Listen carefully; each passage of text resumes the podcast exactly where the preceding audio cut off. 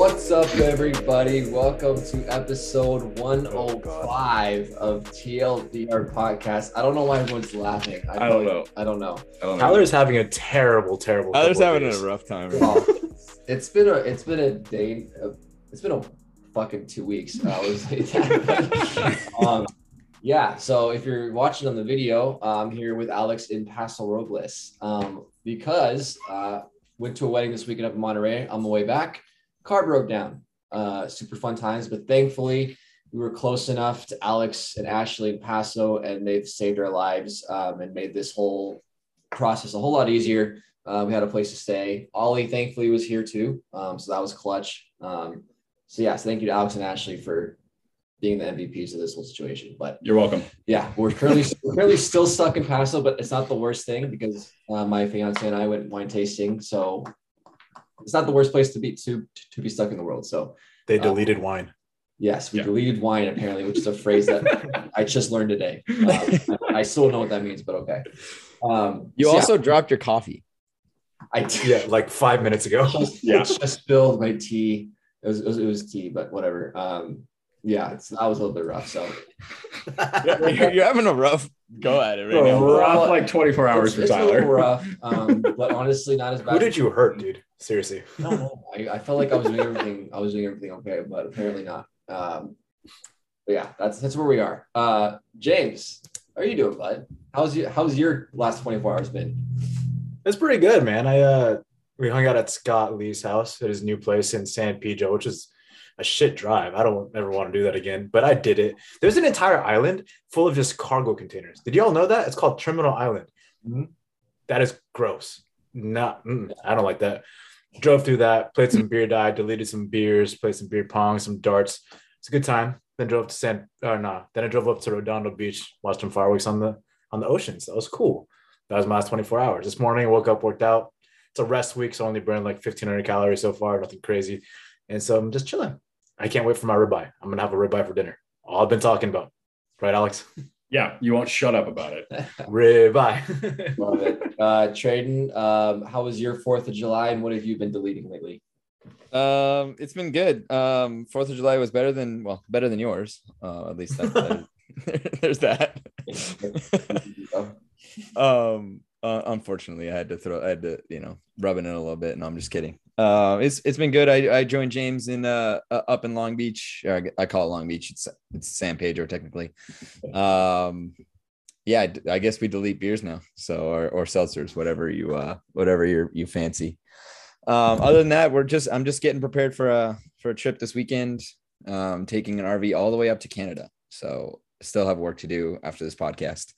So uh, yeah, I have a lot going on. It won't stop. Nothing stops in my world. Welcome to life. Welcome to life, man. Go, go, go. And then Alex, obviously, we've been chilling, hanging out the last uh, little bit here. Um, Yep. It's been nice to have you as always, gracious host. Uh, made some mean burgers and wieners last night. Um, God, gotta love a grilled wiener. You know, it's always the best. But yeah, I mean, how you doing? I'm doing fantastic. Uh, yeah, we had a pretty chill Fourth of July. Obviously, saved you from peril on the uh, on the highway. Uh, I went fishing out on out of uh, off of Monterey uh, earlier in the weekend. Caught all the fish. Caught my limit, so that was cool. Uh, I was telling the boys earlier, like half of the boat was just puking their brains out, so that was pretty funny. Uh, which is surprising because I was actually really worried that was going to be me, uh, but I was fine. So that was great. Saw a whale, saw some dolphins, saw some otters. You know, it was a good time. Freezing, but other than that, was great. Love that. Um, so yeah, so happy Fourth of July to everyone else. Uh, hope you guys had a fun, safe holiday weekend. Um, and we're gonna take a real quick break. When we get back, um, Alex is gonna talk the frenzy that is the NBA free agency. Lots been going on already. We're gonna dissect all of it when we come back.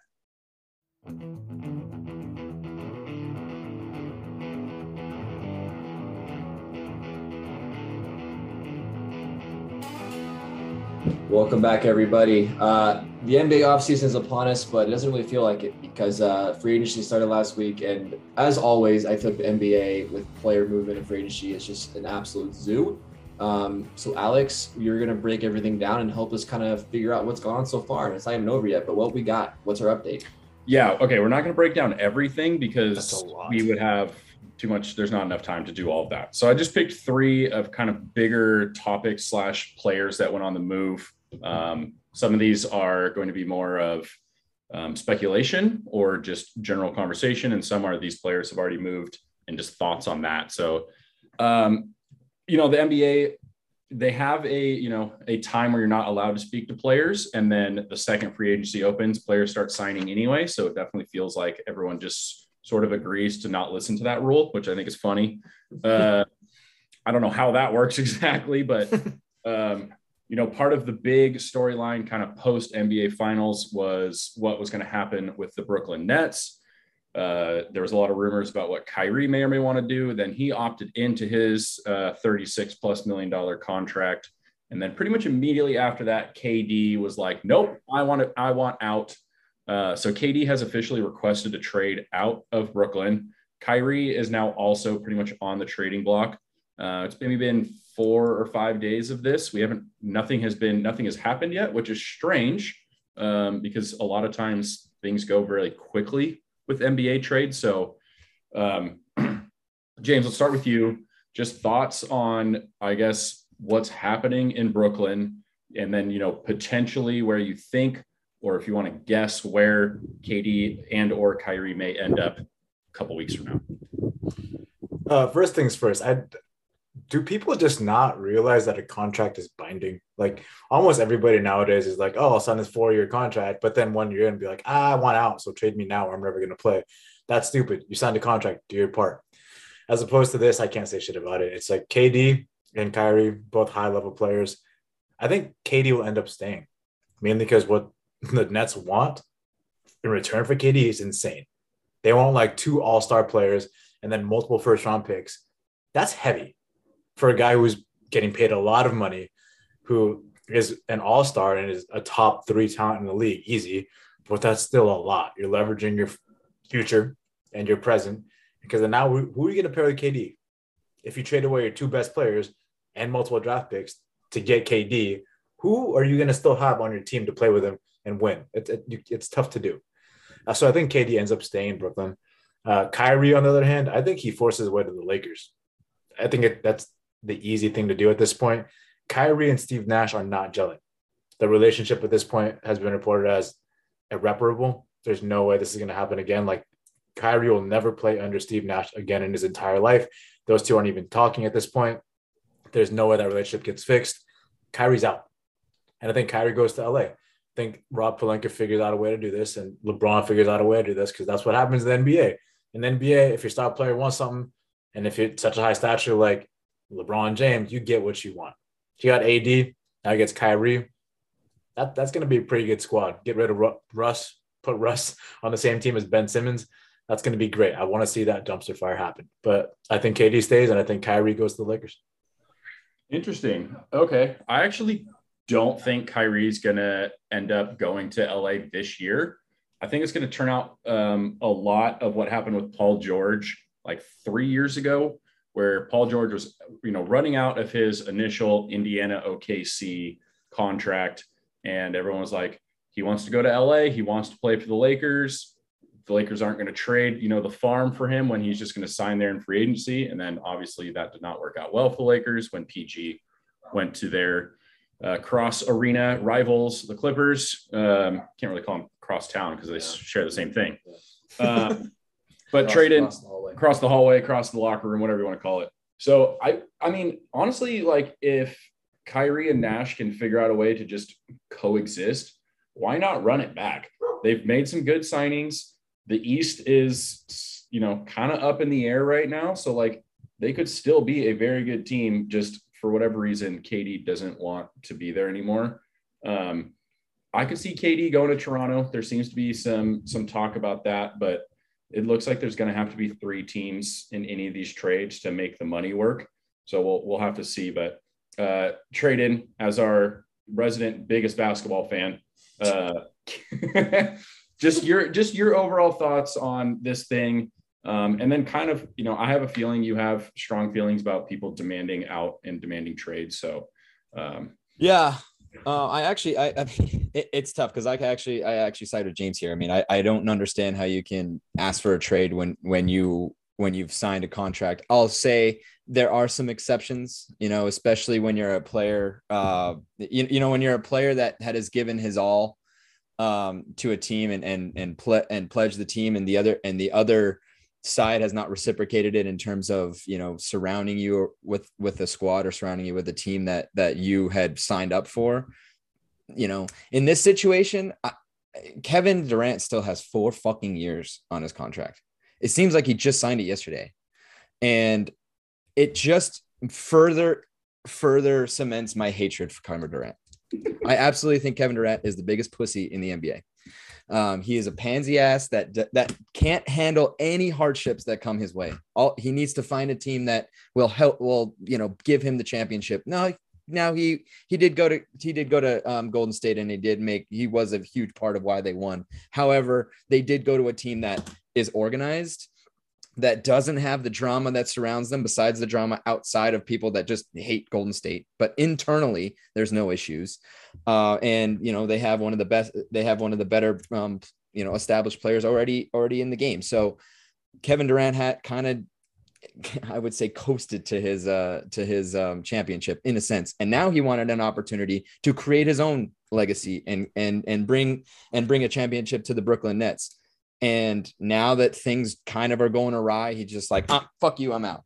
No, fuck you, Kevin Durant. And f- and for that matter, I pray to God, and I looked this up. I pray to I I know that Kevin Durant does not have a no trade clause, so he does not have any say into where he goes. If I would if I was the Brooklyn Nets, unless you can get King's ransom for Kevin Durant, you either A, keep him, and if you find King's ransom with with a team that's Sacramento Kings or fucking um, the Pelicans or any fucking team that we think is a dumpster fire, send them there and and send him send him there, smack the smack the, the door behind his ass and say fuck you, get the fuck out, never come back. You Kevin Durant is the biggest pansy ass that ever played the game, and he has such talent. And I just wish that there there's a, there's so many other players that would pray to have the talent that he has, and he and, and would would actually harness it and actually ha- has a little bit more character with the way that they go about things. And unfortunately, Kevin Durant, it, you know, has all that talent, and he and it, it's a, it's an absolute waste in my opinion.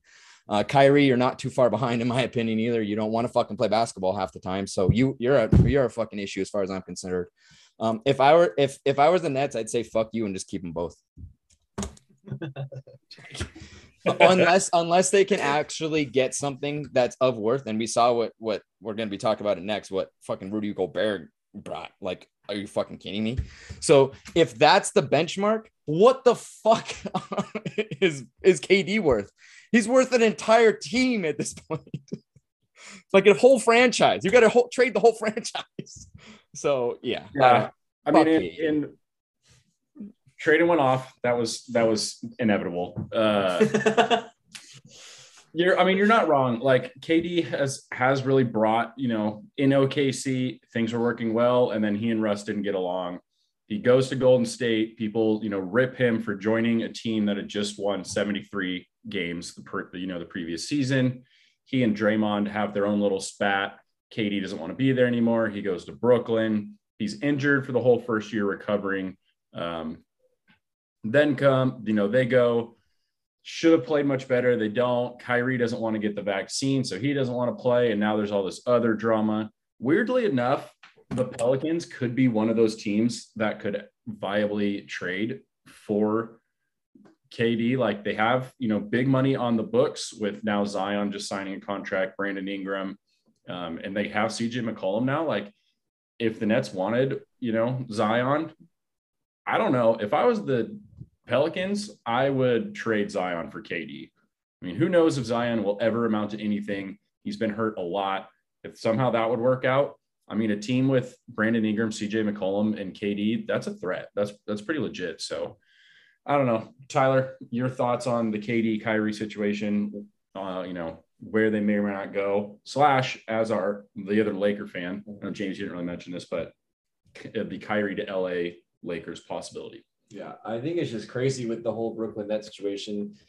You know, the, the, that big three of you know Harden, KD, and uh, Kyrie, how like they played what like 12 games together the whole time. like they never really established themselves, and they were supposed to be this juggernaut in the East that never really came to fruition. And you know, obviously they treated Harden last season, and then now we got all this drama going on now. It's it's just pretty crazy how that just never worked um, for them. Um, I agree with you guys with you know I think the NBA has a real problem with players just demanding and seems to have so much power. Just like if they're just fed up and the one little problem pops up, they can just kind of leave and go wherever. Um, I don't like that um, as a fan. I don't. I, I like seeing players, you know, establish themselves with a team and you know try and make it work. I think I think that's commendable. Um, so it's it, it, it, it's unfortunate for those guys. Um, in terms of the Lakers, you know, I feel like them going after Kyrie. I think honestly makes sense just because like they only got what a year or two left of like LeBron James probably being a championship level caliber. And if they want a sliver of a chance to even come out of the West, I feel like Kyrie is the only realistic option they can win right now. Like even with Kyrie, like they're still not going to be a top five team in the West probably.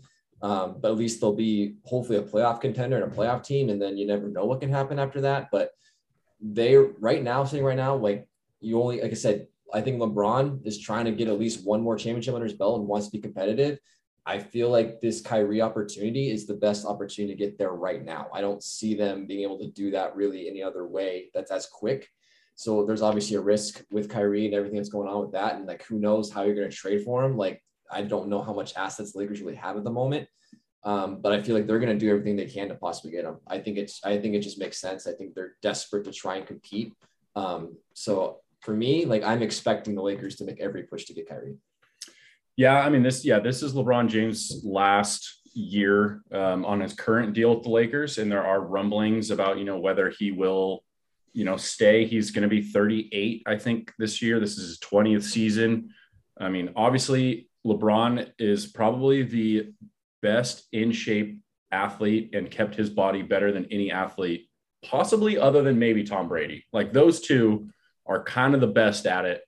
Like, I don't know how he does it. I don't know how he's still doing it. I mean, we saw Kobe, you know, play this this long and he was breaking down and you can't deny Kobe's work ethic. So maybe it's just God-given luck or whatever, but um yeah, he probably wants to get one more. If I was, you know, if I was a betting man, which I guess I kind of am, uh, you know, I bet LeBron would like to get five and have as many as Kobe. I mean, the chances he gets six and matches MJ is pretty unlikely at this point, but I bet him matching Kobe is something that would be important to him. So we'll we'll have to see. Um, I mean, again, even with Kyrie, I think they'll have to be a third team in there.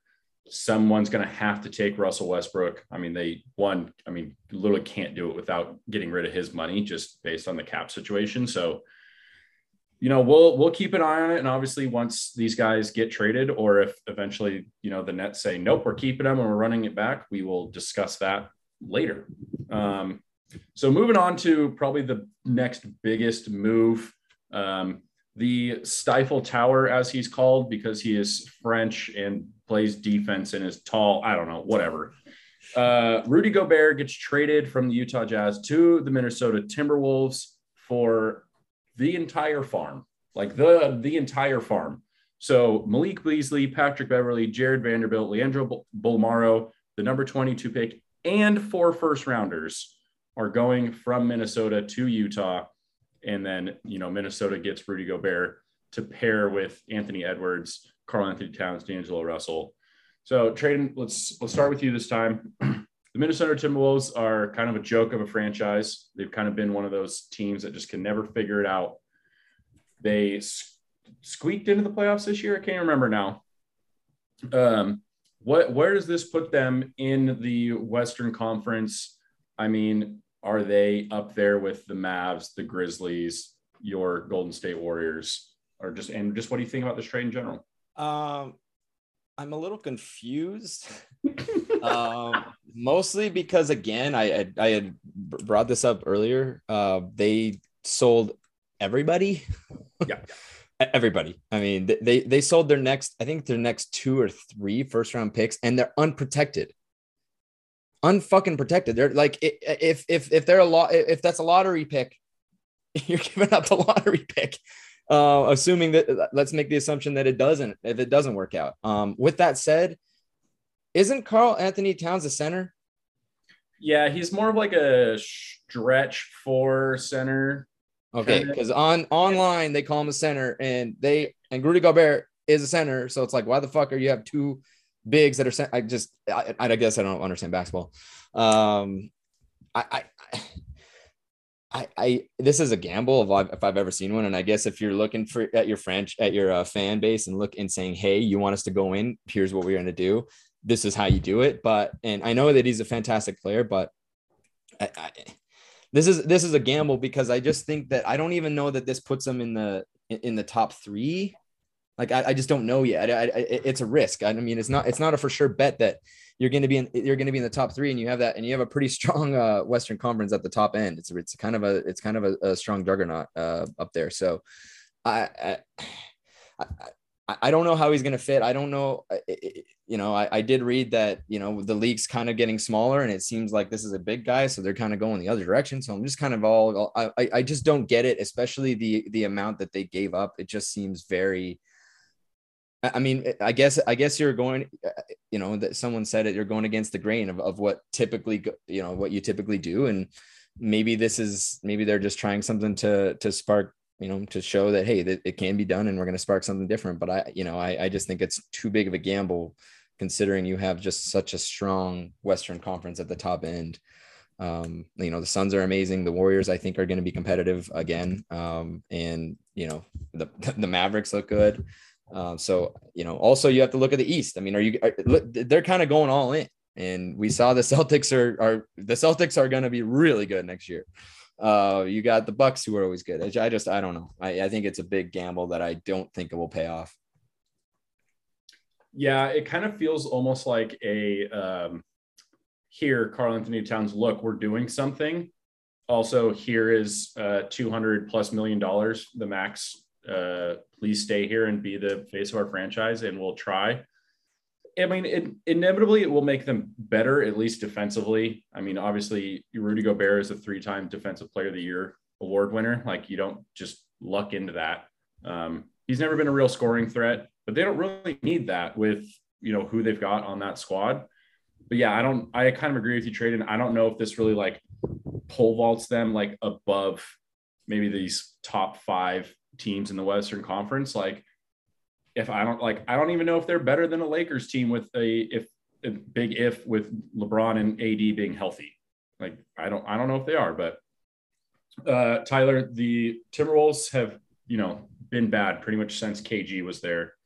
Um, you know, I guess same just kind of same question. You're just your thoughts on the Gobert trade, and then I guess on the Jazz side, like what they got back for it. Yeah, I mean, I think the Timberwolves are playing this trade like they're a big market team. I mean, they're tra- trading a lot of you know key young pieces, try and go for it. I think I kind of agree a little bit with Tradon. I think it was a little bit of a reach just timing wise. Um, I kind of would have liked maybe I don't know a couple more years doing something like that where they feel like they finished kind of in that top five maybe of the Western Conference and then like really made that step to up you know go into the top three.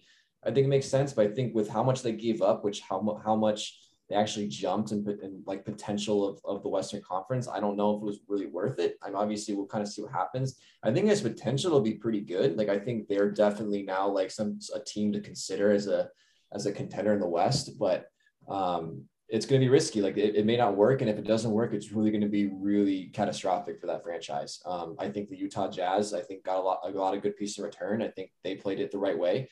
Um, they're going to be set up for the future for a long time, and I think Utah Jazz, that's kind of how they are. You know, they're they're more of a small market team and played like a small market team. The Timberwolves are trying to be big market. Um, so see if it works out. So definitely high risk, high reward type situation.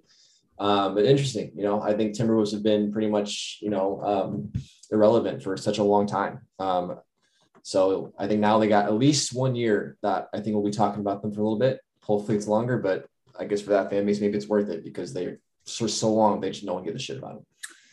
Yeah, I mean they've pretty much been a bottom feeder for a really long time, um, or you know trying to squeak into the playoffs and never quite make it. So, uh, and then James on the Utah side. So what do you think? You know they've they pretty much picked. There was all these again more rumblings about superstars not getting along, and Rudy Gobert and Donovan Mitchell, uh, which really leads back to when Rudy Gobert stopped the NBA when he got COVID and touched everything like a fucking idiot.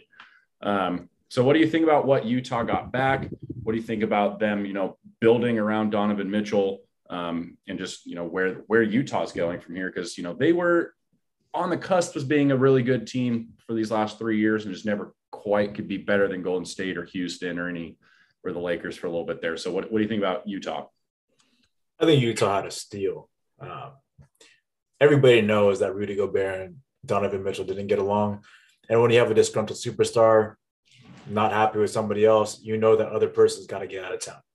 And so Utah got so much more back for somebody that they could have potentially got at a discount because you know that Rudy Gobert's gone. There's no way he stays another season with that team. So I have no idea how they pulled that off, but props to them and their GM. Like, oh my God, y'all did great. Uh, in terms of where they're going to be at, they're going to get a little worse. And it'll take a little bit of time for them to get back to where they were because losing Rudy Gobert is huge. Let's not get shit twisted. The Minnesota Timberwolves got better by adding Rudy Gobert the Utah Jazz got worse by losing Rudy Gobert and adding Malik Beasley. Malik Beasley is hot and cold. Pat Bev is just a, a rat. Like he's nothing more than energy and just annoyance. Uh, Donovan Mitchell is going to have to carry that team, and he won't get reinforcements until those first round picks come in and take shape. It'll take some time. And so, is Donovan Mitchell going to be okay with that? He's going to have to be. They're going to build around him, but he had, at this point, you're not a contender right now. You're dropping in rankings after losing Rudy Gobert. Somebody else got to step up. I don't know who that's going to be. They're other than Rudy Gobert, they are a pretty soft team. Like Joe Ingles, soft. Uh, Jordan Clarkson, pretty soft. I'm sorry, but your toughness is gone, and Patrick Beverley can't sustain that for the rest of his life. Uh, so they're not gonna. It's not. Utah Jazz got worse, but they'll be better over time. It's going to be the fact of can Donovan Mitchell sustain that for the time being. Yeah, I mean Utah pretty much got a trade trade package like what the Pelicans got for Anthony Davis, but instead of getting Anthony Davis, the Timberwolves got Rudy Gobert. Uh, and no disrespect to Rudy Gobert, but you're not Anthony Davis. Sorry about it. Um, yeah, Utah's dropping. Um, it was probably a good move. I mean, the West was getting better. They were not, you know, the Mavs had jumped them, the Grizzlies had jumped them. Denver, if they're healthy, is probably better than them. Golden State is better than them. The Lakers kind of feel, and the Lakers and the Clippers are kind of outliers health point right now. So Utah, I mean, I think you made a good move. Um, you know, you were not going to win with this pairing, so sometimes you just got to reset. That's just how it works in you know in the modern game. So um, hopefully Donovan Mitchell doesn't get too disgruntled and pulls a KD and asks out. But now he's the face of that franchise and don't forget, he's got Dwyane Wade as a partial owner to help guide him in being a face of a franchise. So I'd rather have Dwyane Wade as a part owner than A Rod in Minnesota. So putting that out there. Um, okay, last one. Um, your James's Boston Celtics, as he uh, likes to call them, his shiny new toy from like two episodes ago. Uh, they got another shiny new toy um, huge move for them. So they traded uh, for Malcolm Brogdon from the Indiana Pacers. Pacers got like five players and another first round pick. I mean, the I mean, obviously the Celtics were just in the NBA Finals. They lost in six to the Warriors. But does this now, James? We'll go right back to you. Um, does this make the Celtics, in your eyes, the favorite in the East? I mean, obviously we've got a lot, lot going on still, but as of yeah. July fifth, I mean, like last week, I said they were still the favorite. I said they were going to be number one or two in the East, and this just cements it for me. Um, Malcolm Brogdon has been forgotten about a little bit because he was with like the Pacers, like a team that nobody knows about really, and he's a good player. Like when he was with the Bucks, he was so good, and the fact that they let him walk for Eric Bledsoe was huge in so many people's eyes. Um, he's the kind of guy who brings like ball handling, passing, leadership, scoring, shooting, just always. Not a very well known guy, but everybody in Boston is going to embrace him and love him. He's going to be great. Um, he's instantly coming.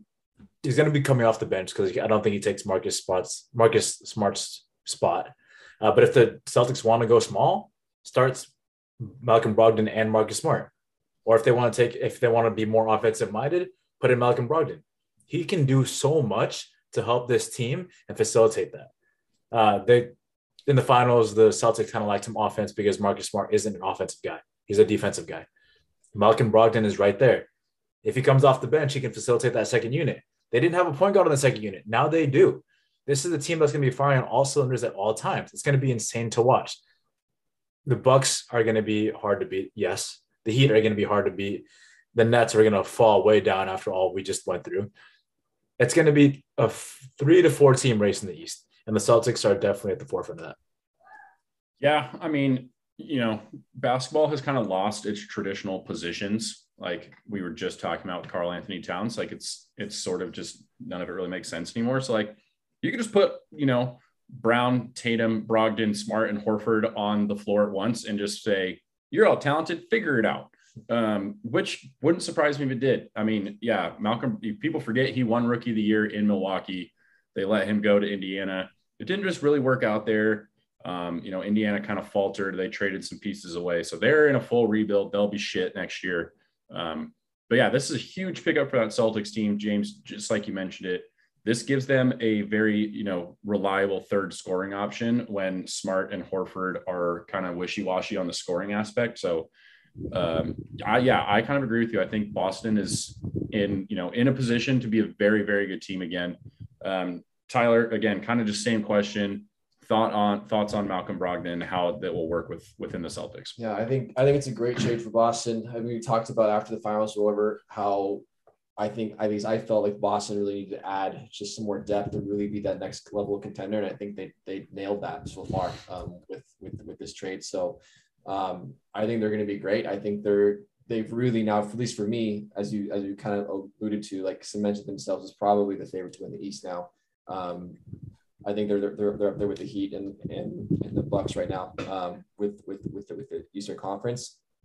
I, I think it's gonna be fantastic. I think it's gonna be a great fit.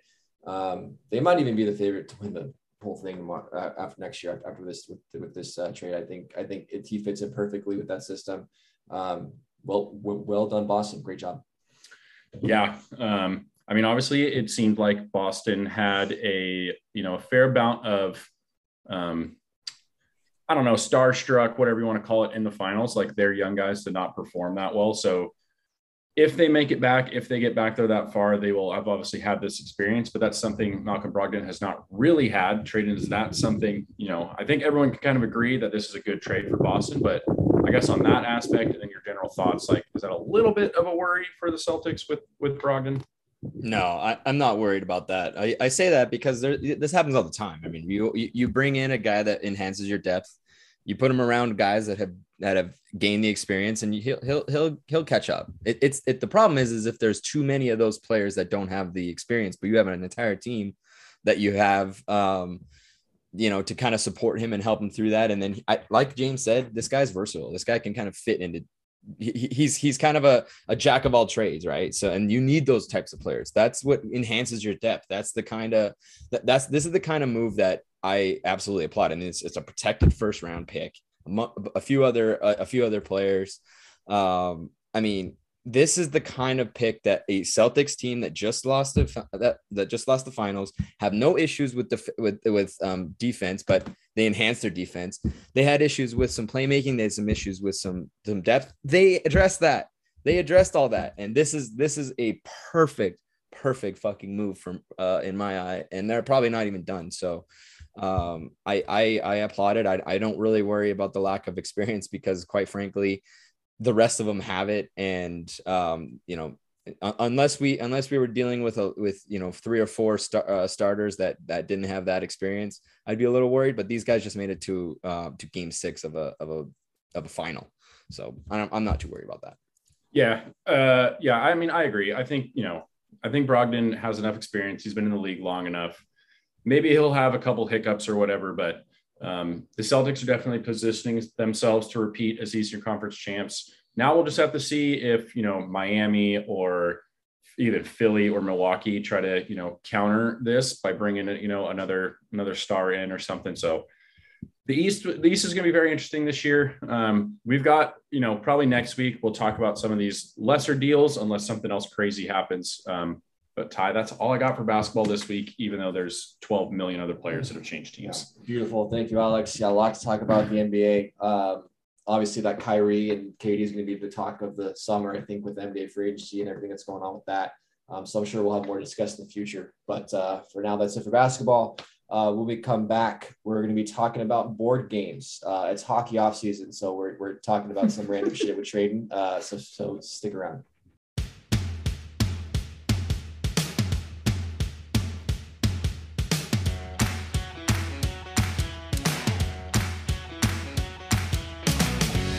Welcome back, everybody. Everyone likes board games. Uh, we get together with friends or family. Um, I think we all have experienced uh, being around the table. And as Tradon alluded to in the group chat, maybe things getting a little bit uh, competitive and heated during these times. So I'm sure we're looking forward to ranking our top three favorite board games of all time. So, Tradon, what do we got?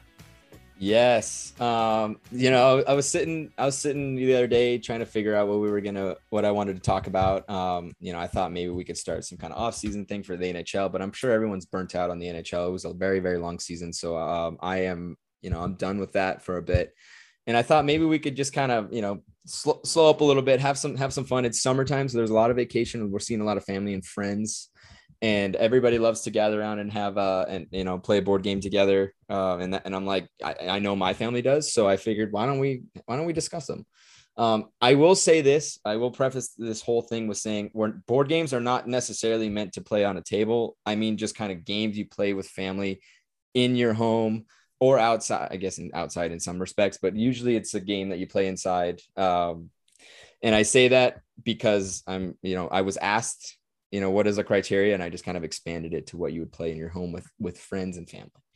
So um, we're going to start with number three. Um, james let's start with you buddy. What is your third top board game? Beer die. Okay. Yep yep. That coming. I'll, I'll, let it slide. I'm just kidding. I, I have monopoly as number three it's a oh, classic oh, game. I mean, like you play it, everybody plays. It, everyone knows how to play it. Do you ever finish it? No, rarely. But it's it's up there because you play. Everybody knows what it's about, and you can always reference Monopoly. That's number three. Yeah, Monopoly. Uh, Monopoly's tough. Monopoly is a great game. It's just it's just very very long. Um, but I mean, my favorite one is very very long, so I guess I can't really say that. But uh, it, it's a good one. It definitely definitely flips uh flips boards when uh when shit gets out of hand, especially when you're going down Murderers Row with like three hotels and like four houses on two, two different properties. So it gets pretty intense. Uh, uh, uh, Alex, what do you got? Uh, shout out to Tyler's lovely fiance Jess for reminding me about this game because I kind of forgot about it, but I do love it. Um, and it's Telestrations. I don't know if you've ever played this one before, but it's kind of like a updated version of Pictionary a little bit. So you like you get a prompt, you draw the picture, you pass it off, and it's like a whole group thing. And then the next person has to guess what you just drew. And then as it goes on, then that person has to draw what that next person guessed. uh, so it goes off the rails very quickly uh, which is always a good time. And then plus, because I am a child, uh, I will inevitably try to draw a penis on my picture somewhere. Just hide that in there uh, for my own enjoyment. So, um, and it go it, that game's super fun. It's great with like a big group, um, especially if you guys like if you don't know each other super well. Yeah, um, you know, there's nothing you have to like know people like know people super well. So, I like Telestration. It's fun. Game that that remind like it, it's basically putting Pictionary and telephone together, right? Like that yeah, game. Telephone. Yeah, that's exactly um, what it is. Yeah, telephone was always fun to just play as kids, and you know, doing it with drawings. I can't imagine that. I fucking hate to draw, so I'm terrible. Oh, yeah, no, drawing is terrible, but like, but I guess that's all part of the fun. Yeah, that, that sounds like a great game. I need to play that. Um, Tyler. Yeah, Telestration is phenomenal. I mean, I've cried from laughter so many times playing that game. It's phenomenal. So if you guys haven't tried it yet, please play Telestrations. It's great. I was gonna put that in my top three, but I know you're gonna take it. Um, so my number three is gonna be Twister. All right, everyone loves this game. Uh, it's just it's so silly, um, especially for people who are unflexible like me. It's, it's really entertaining. Uh, you get to kind of get out of your seat a little bit, move around a little bit, try and be somewhat you know athletic and flexible. Um, it's definitely a good challenge, and it's it's just fun, you know, and it's silly, and you'll just you'll get tangled and it's just it's hilarious. Um, so it's definitely a fun game, a little bit more um, kind of just you know kind of moving your body a little bit more, which is kind of bit more fun. A lot of board games don't really incorporate that as much. Um, so I think Twister for me is number three. Love it, love it. Uh, that game, that game is always a classic. Uh, it is quite, quite hilarious. So, uh, you know that that's a great pick. You, you. So why I prefaced it was saying a house game Tyler, you had asked me if Twister counts as a board game. I'm counting it as a board game. Technically, as a board. I, I glad you actually had something else, but uh, mine. Look, the, these these lists for me. This list would like change every month or every you know couple months for me. But right now, um, I'm going way back to a game that you guys are like rolling your eyes. Mine's backgammon. Uh, I say that because I say that because basically it's a game that you can play anywhere. I mean, as long as you have the as long as you have the board, you don't really need a large area. You don't need a large table. You can put it on a you can put it on the floor and play. Uh, and it's and it's a game that it's very easy to understand. Um, and you know, once at first it looks intimidating, but once you understand how it works, it's very, very, uh, very, very easy. Um, anybody can play it, and you can get you can understand a bit more strategy as you as you um, as you play the game um, more and more. Um, that's why I really like it, and they're quick. They're usually pretty quick. Except the other day, Kylie and I had probably a 45 minute game just because we were just trying to trap each other the whole time. So it was it was a shit show. Um, but usually they they're like 15 minutes, so that's always nice. You can Um, play we're in go- Teslas too. Fun and fact. you can play them in Teslas. So there you go. Uh, we're gonna go snake draft style. Tyler, what's your second? All right. Uh, my number two is more of a typical traditional board game. Uh, I'm gonna go with Clue. Um, this was a game when I was younger. There was like a in elementary school. We had like a it was like a, a board game club kind of thing um, for you would. for nerdy kids like me who just like to do that kind of stuff. Um, and Clue was the game that I always loved to play when I was a kid. Um, I just always thought it was super fun. Um, I like begged my parents to get it to play with our family, and eventually they did, and they, they and they all loved it too. So definitely more of a sentimental one for me. Um, I've always just loved loved that game. I think it's- fun. It's it, it's different every time too, which is kind of fun because you never know what character you're going to get or kind of what role you kind of fall into. Um, so you can play it, you know, five times in a row, and it kind of turns out differently every time. So um, I think I'm, I'm, I'm gonna go with Clue as my as number two. Clue's a classic. Um, I mean, you can't you can't go wrong with that one. Uh, you know, it, it's it's always it's always uh, it's always a great time when when you when you're all just trying to solve the crime, even if you're solving the crime to find out you did the murder, which is always fun. oh, I guess I did. um, Alex, what do you got? I'm also going sentimental. Uh, I'm also kind of straying from the board game aspect, but it's card game. So I'm gonna Yeah, that's that's that's in my mind. Uh, so I'm going with rummy or like gin Okay. rummy. Some people play it a little different, and that's kind of fun. Um, I mean, for me, like sentimentally wise, I used to play it with both of my grandmothers whenever I would go visit. Um, and Ashley and I also play it together now quite a bit, but she had different family rules. So that was like a, we had to decide which rules to go with. Uh, we're trying to play a game to like 100,000 and we're at like 36,000 right now. This has been like a multiple year thing. I've got like a notes app on my phone keeping track. Uh, but I quit because she was beating me by too much and fuck that. So, um, but I love Rummy and it's the same thing. You can play a lot of hands really quickly. Um, you know, you can play with two people, you can play with a bunch of people. So, uh, Rummy is my number two. Um, Alex, have you played Five Crowns? Nope, never heard of it. fantastic rummy version um Yeah. it- it's you can get it anywhere It- it's it's two deck game with five suits they add in another suit um, but it works the same Okay. way it's extremely fun um, easy to play wherever we played it in hawaii every night so uh, you know it's a great time so try check that out if you're into rummy uh, james what's your number two I like how Tyler or not Tyler, but Alex said his was sentimental. Mine is not. Mine I just learned how to play maybe two days ago, but it's a variation of Rummy. It's called Phase 10. And it's Ooh. also a card game. Um, but it the concept is the same. You have 10, there's 10 different phases you have to go through. You have to go through one phase at a time. You discard it based off the phase you're in. And you just you go one phase at a time, and you whoever gets to the last phase, the least amount of points wins. I played it probably six times in the last two days, and it's a lot of fun. Definitely not reminiscent of anything because it's very, very new. It's like my shiny new toy, like the Boston Celtics. Uh, but Phase 10, really fun. so how does that come you played five crowns how does that compare it seems similar It is. It's um, it's very similar, uh, just different cards because you have card. five suits, and in Phase 10 you don't. You do not. So Got it. Okay. All right. Had to ask. Uh, my number two, um, as a game that is quite interesting, con- considering the environment we are in, um, it is Pandemic. Hmm. Um, I love Pandemic because it's such a unique game in that you are not competing against other anybody else except the game itself. You are with you and your your team are trying to basically eradicate three different or four different, depending on the um, if you have um, the expansion packs. Um, uh, you know viruses that are that are going around the world. Um, it is very interesting. Each role has a different uh, has a you know has different abilities. Um, it's a different game every single time with a lot of different random chance and and and a very tough game depending on um, you know how difficult you set it up. It can be a very very hard game, um, but it's a great way to build teamwork in my opinion and and and talk things through and understand each other. So that's a good one for uh, team building if if you're looking for a game um, in that realm.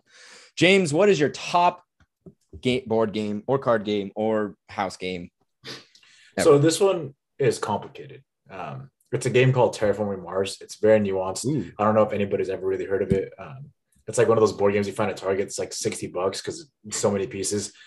But it's a game about building. Um, you basically start you start like a civilization on Mars and you start to add stuff and resources and you go from there to see how much until you win essentially.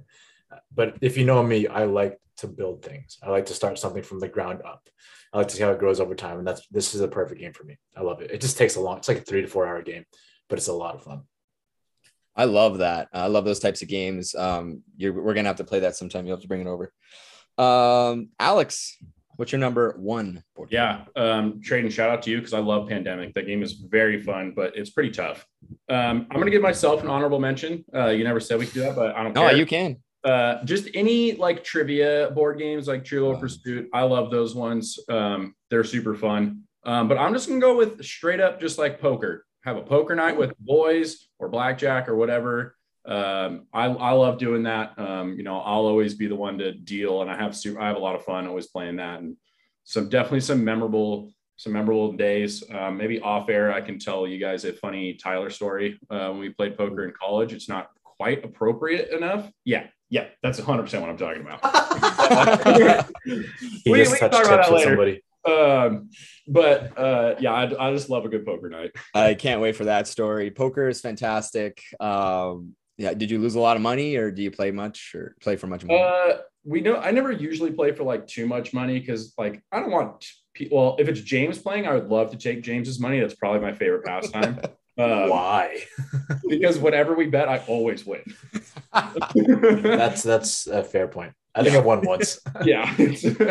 um, but even if you're not playing for money, even if you're just like dicking around and having beers and snacks and stuff, like I, you know, it's always a good time. That is a good time. I like that. I, le- I can't wait for that story. And as um, pertains to your uh, honorable mention trivia, fucking hate trivia because I'm an idiot. So uh, I, I, you know, it's it's it's interesting finding out what the you know the answers are, but I couldn't give you any answer because I'm a fucking idiot. Uh, Tyler, what's your number one board game? bud? My number one is Cards Against Humanity. Oh, yeah. Um, this is a more of a modern, uh, popular one. Um, I think with our generation, especially, I think it's it's grown pretty well. And you know, I from the first time I ever played it, um, I just I fell in love with it. It's so funny. Um, it's so ridiculous. Uh, it's just so many laughs. Um, it people, it, it's it's hilarious. And uh, I've I've probably collected like I don't even know how many expansion packs over over the years. I got that giant ass box of cards that you know it's probably have like five or six ex- expansion packs from Cards Against Humanity. So I've collected a lot of the packs. Um, it's, it's especially fun because you can always add to it. Uh, so it's fun to kind of get that new pack and just see all the new jokes and all the new crazy things they say. Um, like I said, and then it's one of those games too where it's always a little bit different. You know, like there, there's some matches that you know um, there's a, there, there's always that one card that seems to always win, but depending on the question, it can make it even better. So um, like I said, that it always has good laughs. Maybe not necessarily always the best family game, depending on who your family is. Uh, it can get a little awkward if you do that, but certainly with with with friends of like-mindedness and humor, it's definitely a great time. Yeah, it, that that is a fantastic game. Um, I think I think it's kind of a spin-off of Apples to Apples. Apples to Apples is a friendly, like a family-friendly Apples, version. Yeah. Um, there's also have you guys played What Do You Meme? Very similar situation with the with the memes. It's that's fucking hilarious too. Um, especially if you're good at the at the gifts or the and the memes. Um, my top one, and it will this game will never drop. This game will always be my favorite ever since I I was introduced to it. It is the Settlers of Catan. Uh, that is my ultimate favorite game, and I have put a lot of money into it because it's expensive to get the game, and then I have almost every single expansion and the ability to play with up to six people on every single expansion. Um, and it is it is a game that my family play every time they come over. Um, multiple games. We have we have forgot to cook the Thanksgiving dinner one time a few years ago because we had played so many fucking games and we're like, oh shit, it's eight o'clock. We gotta we gotta cook. Um, so it, it's a game that you just get so wrapped up in, and with the amount of expansions and, and different scenarios you can create, um, it you know it, there's it's never boring. It's always different, um, and you're always learning. And so that that game by far is just um, the, the pinnacle of, of board games, in my opinion. Um, but all those are great games. All I love, I love almost every single one of those games. Monopoly, James, is a little tough for me, um, just because um, it's I suck. So you know that that's part of it. Um, but other than that, um, board games are I, I absolutely love board games, um, and so I had to I, I had to do this, um, and it was very fun. Um, so try out a couple of these games if you haven't, or you know, maybe give us give, us some new games to try. Uh, I, I think we're always open to try something new. So that's all I got this week. Nice and easy.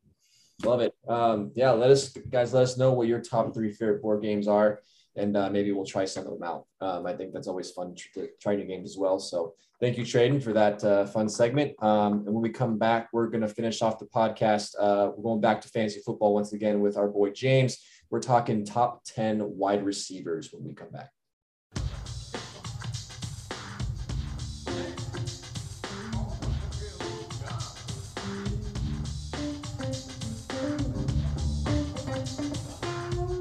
Back, everybody. We're rounding out episode 105 with another top 10 fantasy player ranking with James, and we're talking wide receivers this week. James, what we got?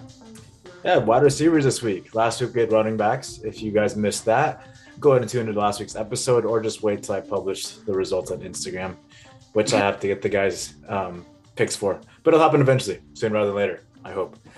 Number one for number one overall for the fantasy top 10 wide receivers is probably going to be Cooper Kupp for everybody. Am I right or am I right? Wrong. Cooper Kupp Really? from your Super Bowl champion Rams. I think we need to put that out there. Just a reminder to everybody Yep. that the Rams won the Super Bowl. I believe in Cooper Kupp. I believe in Cooper Kupp. And so we got two yeses as number one overall. Ty, uh, Tradon has somebody else. Yeah, because I just don't. I you know I I, I don't want. Okay, yeah, whatever. It's, it's Cooper Kupp. It's fine. Do you have Cooper Kupp or what? I- don't, but I, I know I'm just gonna get beat to hell. So just it's Just not worth the argument whatsoever. Cooper Kupp, number one. Consensus, easy. Number two, Tradon, who do you have? Cooper Kupp. But um, I'll say number two is Justin Jefferson, uh, Minnesota Vikings. Um, I, I I know this is kind of crazy, but Justin Jefferson has an ability to just um, you know find you know beat coverage, find his routes, and he's tough to take down after he has the ball, which which makes him such a formidable threat. Um, there's not I, know there's a bit of competition there in in in uh, Minnesota in terms of in targeting, but I just find Jeff, Justin Jefferson's very young. Um, he's already amassed 3,000 yards, which is second, or, or which is more than O- um, OBJ, and who's second on that list after year three. So that's quite impressive that he's amassed that many yards. He's going to continue to improve.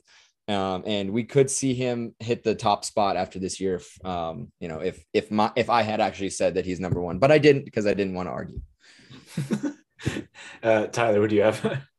I got Ja'Marr Chase at number two. Um, I think you just, I just like everything about this guy. I think he's got a lot going for him in terms of his projections. He's younger. Um, I think you, we saw him last year break out there um, with with uh, Joe Burrow. I think that combination is, is is lethal. I don't see it for any reason why it would slow down again. I think they're only going to get better. Um, so I like I like uh, Ja'Marr Chase at number two. Alex, who do you have? I have Justin Jefferson also at number two. I mean, he's just a monster. And think about what Justin Jefferson could be if he had somebody not named Kirk Cousins as his quarterback. Like if he had like a, even like a top 10 guy, that guy would be a monster. But, um, you know, Justin Jefferson, Cooper Kupp, I think they're going to be very close. So Tradon, I, I get, I get what you're saying. Justin Jefferson's a monster. Alex, I agree with you. I have Justin Jefferson at number two as well. Uh, Trade had mentioned that there's a competition for targets, and I, I don't think there is that much anymore. Adam Thielen's good, but he's another year older and another year of just injuries. Once again, it's going to be the Justin Jefferson show, and it's no longer a run for his offense. Justin Jefferson, like Alex said, is going to be in competition for number one overall. Moving on to number three, Alex, who do you got? Number three is where I have Ja'Marr Chase. Um, you know, pretty much what Tyler just said about Ja'Marr Chase. Um, you know, there was a lot of there was a lot of worry about him coming into the season. He had a lot of drops in the preseason. When he got to the regular season, he was just like, "Just kidding, guys. I was just messing with you," uh, and decided to be incredible. Um, and yeah, you know, both he and Joe Burrow are still very young, and they just have now another season to grow together. So um, Ja'Marr Chase is also going to be a great wide receiver this year. Surprise, surprise. I agree with you once again. We're three for three. Ja'Marr Chase at number three overall for me because he's only had 128 targets last season. This year he's gonna have probably 140 plus. Just imagine how many points he can amass with that many more targets. Tyler, who do you got number three? Uh, this is where I got Justin Jefferson. It was tough between uh, him and Chase. I think that you could really flip flop make case for both of those. Um, I just went uh, Justin Jefferson here because I, I just feel like, um, like I said, the quarterback probably not as elite as elite or as um, athletic. I feel like just that uh, pairing with uh, Chase and Burrow is a little bit better. So that's the only reason why I put Justin Jefferson one spot under. But there's no question that Justin Jefferson is elite talent. I think any of these top three, you can argue for number one. So you you, you can't go wrong with any of them. But um, I put Justin Jefferson at three for me. Tyler, Tradon, who do you have at number three? I'm with you guys. Uh, it's Ja'Marr Chase. I, you know, the Joe Burrow is actually going to have a stronger offensive line, so that that helps. Um, you know, Ja'Marr Chase is just so formidable. He could easily be number one after all this is said and done. At number four, Tyler, who do you have? I got Deebo Samuel at number four. Um, I know there's a lot going on with him. I know a Oh, lot God. of people are, are staying away from him, but you can't deny this guy's talent. You can't deny what this guy can bring, uh, um, especially when it comes to fantasy points. I mean, th- th- this guy's legit. Um, so I, again, a little bit of a reach there, number four, but that's what we like to do here on TLDR is make things interesting. So Deebo Samuel four. Yeah, I 100% disagree with that one. Alex, who is number four for you? Yeah, it's not Deebo Samuel. Uh, to Thank make you. things interesting, he's not even in my top 10. So Same. Wow. uh, just putting that out there. Uh, for my number four, I have, you know, probably now we're getting into the most veteran guy on the list so far. That is your new Las Vegas Raider, Davante Adams. Um, he's, you know, he is still obviously a great player. I'm expecting a little bit of a drop from him. Um, you know, obviously not playing with Aaron Rodgers anymore, but I still think he can be a very, very good wide receiver. Um, and I don't see any reason why he cannot be in the top five again. Um, I know people hate on Derek Carr, but uh, I got Davante Adams number four. Tradon, who's number four? I have Davante Adams here too. Um, I know that they are, he is good friends with Derek Carr. I know that that doesn't necessarily translate on the field, but um, you just think that there's a bit of a chemistry there. Um, that's going to help the guy when he's healthy. The guy, the guy averages over 90 yards per game um, in his last three, in three of his last four seasons, which is absolutely um, impeccable. Um, he gets open throughout, you know, throughout um, throughout the field. He's reliable, and I just think that you know he's he's safely number four. And my number four, I have Mike Evans, Tampa Bay Buccaneers. Tom Brady's going to throw, and Mike Evans has zero competition. Chris Godwin's still with an ACL. Gronk retired. AB is gone. Russell Gage is there now. Wow, he's not going to command a lot. Mike Evans is going to have a lot of points because he's going to be the only one targeted. At number five, I have Davante Adams. He slipped from four to five for me because of the fact that he went to Las Vegas. Aaron Rodgers really carried that guy. To be honest, let's be real. Like he's an elite talent, but he's not going to get the same 30 plus percent target share that he got in Green Bay. Because now in Las Vegas, you got Davante Adams. You have some other, you still have Josh Jacobs there. There's a lot, or, or you have you have Davante Adams, but you also have Darren Waller, who is a great tight end. It's going to be hard to do. And I get that he has great chemistry with Derek Carr, but I have yet to see that translate to the field in an NFL setting. In college, they were great. NFL is a different beast. Trade who's number five? Number five is Stefon Diggs from the uh, Buffalo Bills. Uh, Stefon Diggs, it, I mean that that's Josh Allen's favorite outlet, and you're only going to think that that's going to continue to to to uh, to go. Josh Allen, I'm I'm on the ba- I'm on the the, the bandwagon that that uh, Alex drives. Um, I'm right there with you. Um, you know, being your uh, your second your second your uh, the guy that helps with the navigation.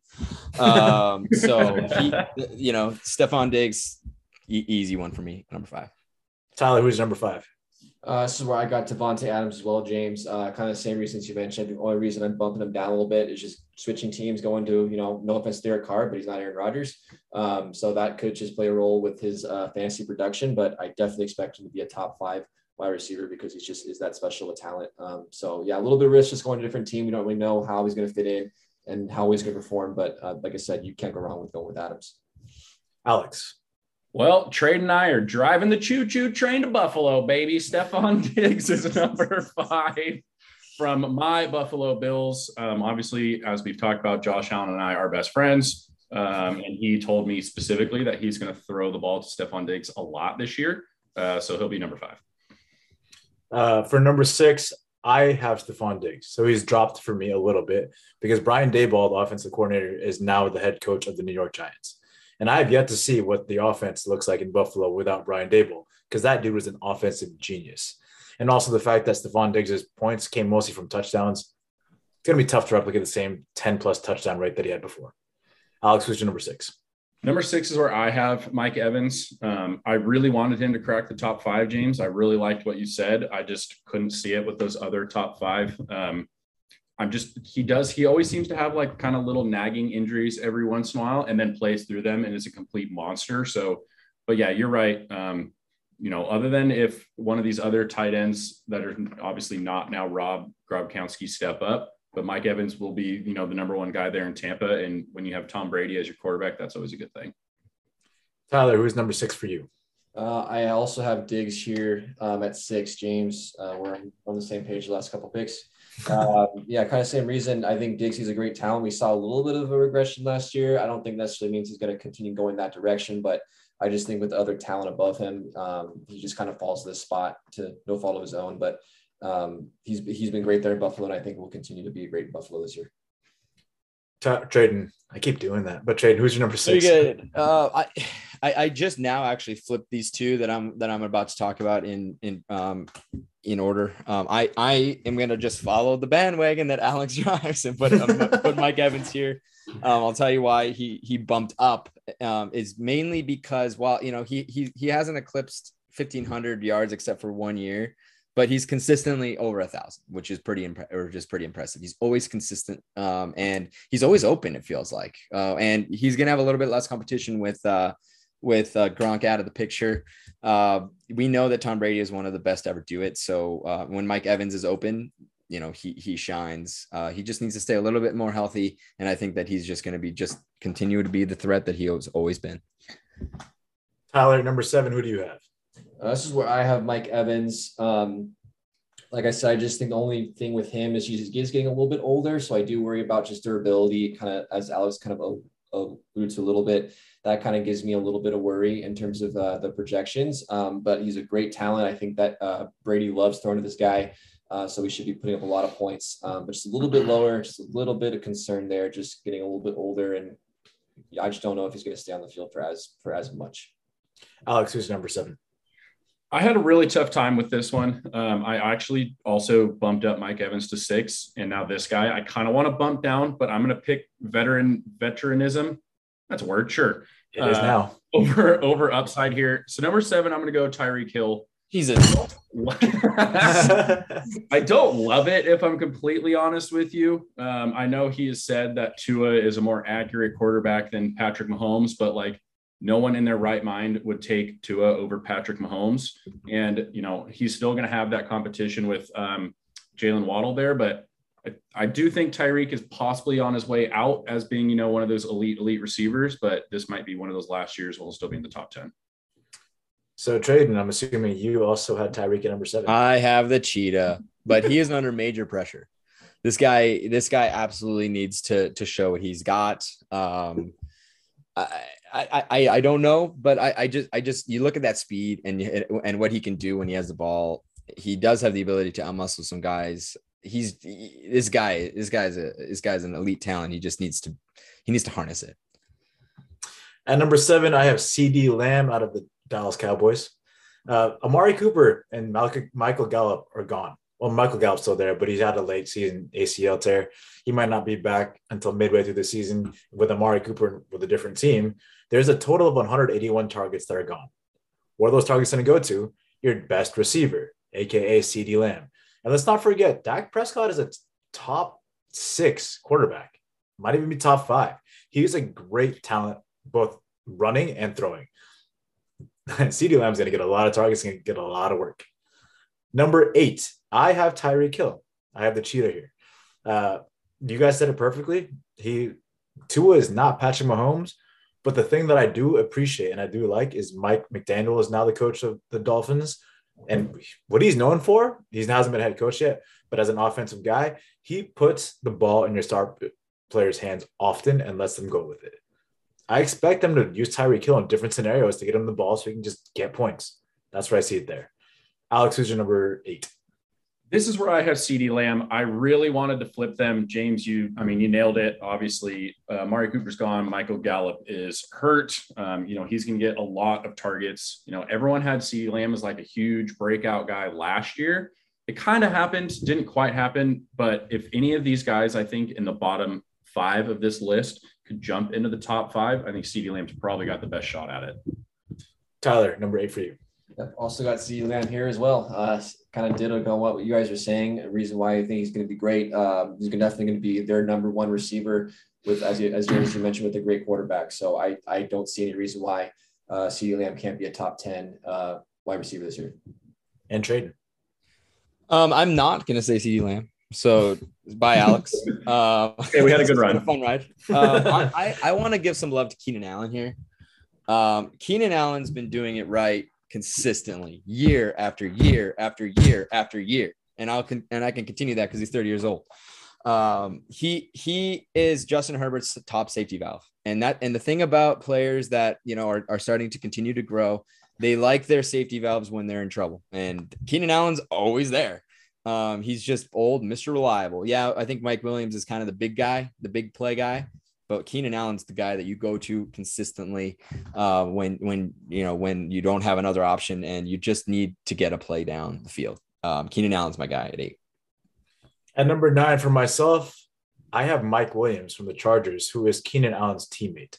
The reason why I say that is I think there's now been a changing of the guard in Los Angeles for the Chargers, not the Rams. Mike Williams just got signed to this massive contract. If that doesn't tell you how much he's worth to the team, I don't know what does. He's no longer a deep threat. Not just deep threat. He still is, but he's no longer just a deep threat. He's run some really shallow routes that are typically Keenan Allen routes, and he's excelled at it. He has a 23% target share. That's not something you give, like, that's a guy that Justin Herbert looks to a lot. And yes, Keenan Allen is still there, but Keenan Allen is more like Cole Beasley now in his at this point in his career, while Mike Williams is um, like Amari Cooper. Like they're when they both play for the Cowboys, that's what it's looking like. Mike Williams is now the dude, and I'm sorry to say, Keenan Allen's going to be great. He's going to be middle of the pack, but Mike Williams is just better. Trade who's your number nine? Number nine. This is where I'll put CeeDee Lamb. Uh, you know, for the same guy, for the same reasons all three you guys just said on on number eight. I just wanted to just give some love to Keenan Allen. Tyler. Uh, I got Keenan Allen here at nine. Um, you know, he's never been a big time uh, touchdown scorer, but you know, sometimes the best ability is availability, and Keenan Allen certainly has that. Um, he's definitely stayed in the lineup pretty consistently throughout his whole career, which is very, very impressive for an NFL career. Um, so I'm going Keenan Allen here at nine. Alex. Uh, at number nine, Tyler Fly Eagles Fly AJ Brown. Uh, I am a little worried, obviously, with Jalen Hurts as his quarterback. I mean, Jalen Hurts as a fantasy quarterback is great. As a real life quarterback for a wide receiver, little iffy still. I think that's pretty fair. Um, but AJ Brown is a monster. He is, um, you know, I'm hoping a big step up, you know, new scene. If he stays healthy, he is incredible. Hopefully, he and Jalen Hurts can just get on the same page. Um, and I'm, I'm going AJ Brown. At number 10, I have AJ Brown. Love that answer. It's there's a hundred million reasons why he's going to succeed on this team. And if you guys didn't get that, that's how much he was paid this offseason. Massive contract. He's going to be very important to this team. And just like Alex said, echo Alex, if Jalen Hurts can take like half a step up as a quarterback, AJ Brown's going to be good. He was good in Tennessee in a run first offense when he was not the main focal point. Now he is. It just needs the quarterback to get on the ball. If he does that, oh my God, AJ Brown is going to be a monster. Tyler, who's your number 10? AJ Brown uh, coming here at number 10 for you guys as well. Same, same reasons. I like the potential here. Uh, obviously, as a big Eagles fan, I hope that it translates well into wins as well. Uh, I don't know about that part, but hopefully it does. Uh, but I think fantasy wise, you got to love the potential you see here. I think obviously at 10, you know, we haven't, hasn't been proven yet. So I think that might bump up pretty soon as potential to be a, potentially a top five uh, fantasy uh, uh, point scorer here. Um, I, I, think they're a, a, great combo on paper, so hopefully that translates on the field, but we'll see. But AJ Brown at 10. I love that. And last but not least, Tradon, who's your number 10? Yes, this guy I think has a little bit more, a little bit more consistency than DK Metcalf, and that is AJ Brown. Um, we got Jalen, quote unquote, Mahomes. it, quarterback. Uh, that's you know that I had Tyler. I had to, I had to man. It was a slam dunk. Um, AJ Brown. I, I love I love um, his positioning right here. Um, this guy is going to to do well um, in, in Philly, and uh, he might make Jalen Hurts look at least half as good as Mahomes. I like that. Ladies and gentlemen, and people who love or hate olives, I don't discriminate. That is the end of my segment. Hope you guys enjoyed. All right. Thank you, James. Um, yeah, fantasy football is going to come sooner than I think we realize. Um, and it's going to be fun. It's always good to talk about fantasy football. Always a good time. Um, and that's going to round out uh, episode 105. Um, 105 on 7 5. Uh, July 5th. How about that? Um, I also think this is also the start of season three, by the way. We have entered our third year as our podcast. Oh, yeah. um, so that's a pretty big deal, boys. Um, we did. So entering year three. Um, so pretty remarkable. Thank you to everyone that um, has supported us along the way. Um, I get to start a new playlist now, season three, so it's kind of fun. Um, but yeah, we hope you guys again had a great Fourth of July weekend. Um, hopefully, you guys are staying safe out there uh, with your summer plans. Um, thank you for listening. Like us on social media, share us, and uh, hopefully, you guys have a fantastic week. And we'll see you next time.